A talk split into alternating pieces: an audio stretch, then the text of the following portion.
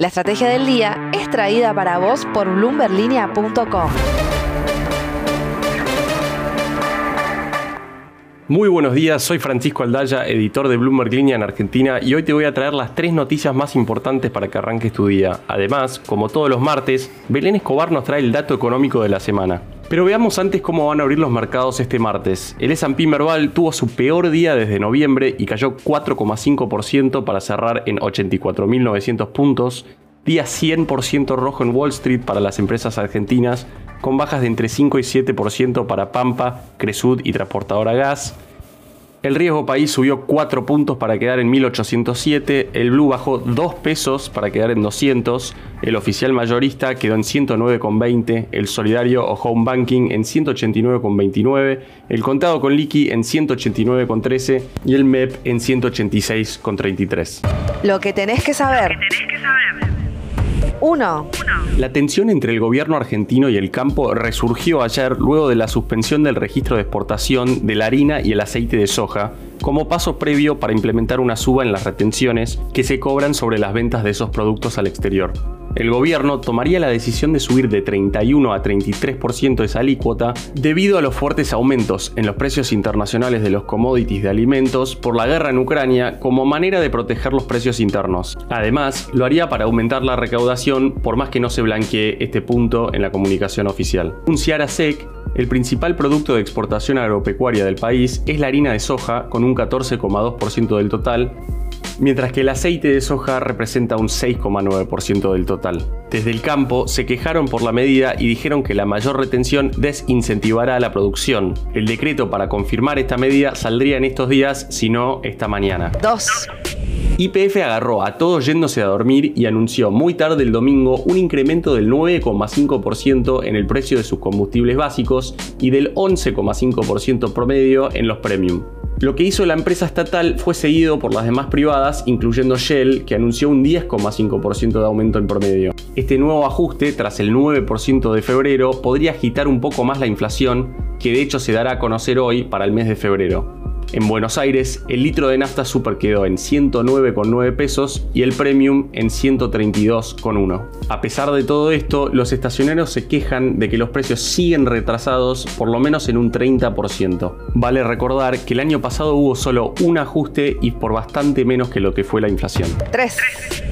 D-Local, el primer unicornio en la historia de Uruguay, reportó ayer una ganancia neta de 23,5 millones de dólares en el último trimestre de 2021, o 103% más que en los mismos tres meses de 2020. Para darle un poco de dimensión al éxito que está teniendo esta empresa uruguaya, que desarrolla tecnología que permite a las empresas cobrar pagos en monedas locales, ganó en el año 2021 77,9 millones de dólares, solo 5,4 millones menos que lo que consiguió Mercado Libre. La empresa fundada por Sergio Fogel y Andrés Purovsky y que ha tenido entre sus clientes a Netflix, Spotify y Amazon, también triplicó su volumen total de pagos en el año a 6 mil millones de dólares.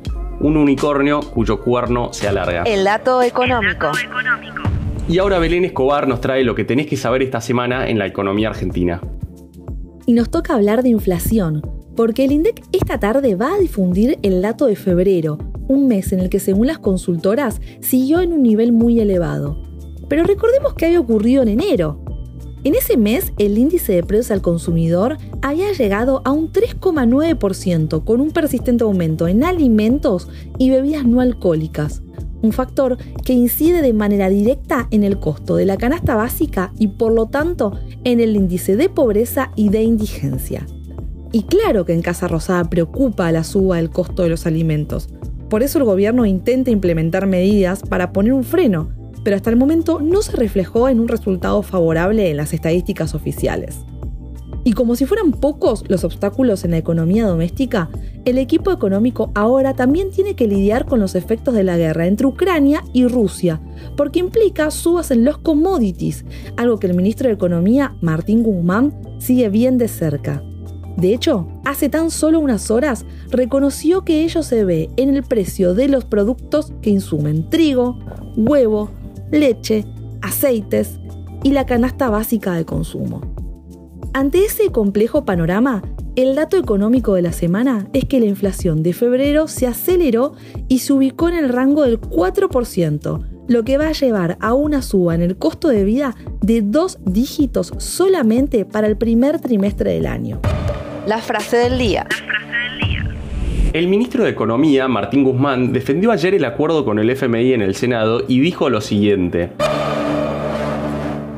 De ocurrir la aprobación del Senado, el directorio del FMI rápidamente consideraría también para su aprobación el acuerdo y de ocurrir ello, ocurrirá luego el primer desembolso. El proyecto de ley podría ser debatido en el recinto este mismo jueves y si el board lo ratifica, podríamos tener un salto en las reservas internacionales del Banco Central tan pronto como la semana que viene. Esto fue un nuevo capítulo de la Estrategia del Día Argentina. Yo soy Francisco Aldaya, editor de Bloomberg Línea, y me podés seguir en Twitter en arroba franaldaya. No se olviden de suscribirse a este podcast y también a Línea de Partida, Línea de Llegada y Línea de Cambio, los tres newsletters diarios que ofrece Bloomberg Línea. Espero que tengas una gran jornada productiva.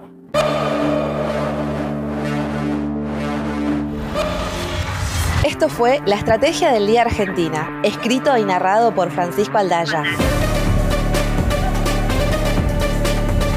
Producido por Arturo Luna y Daniel Hernández. Que tengas un día muy productivo.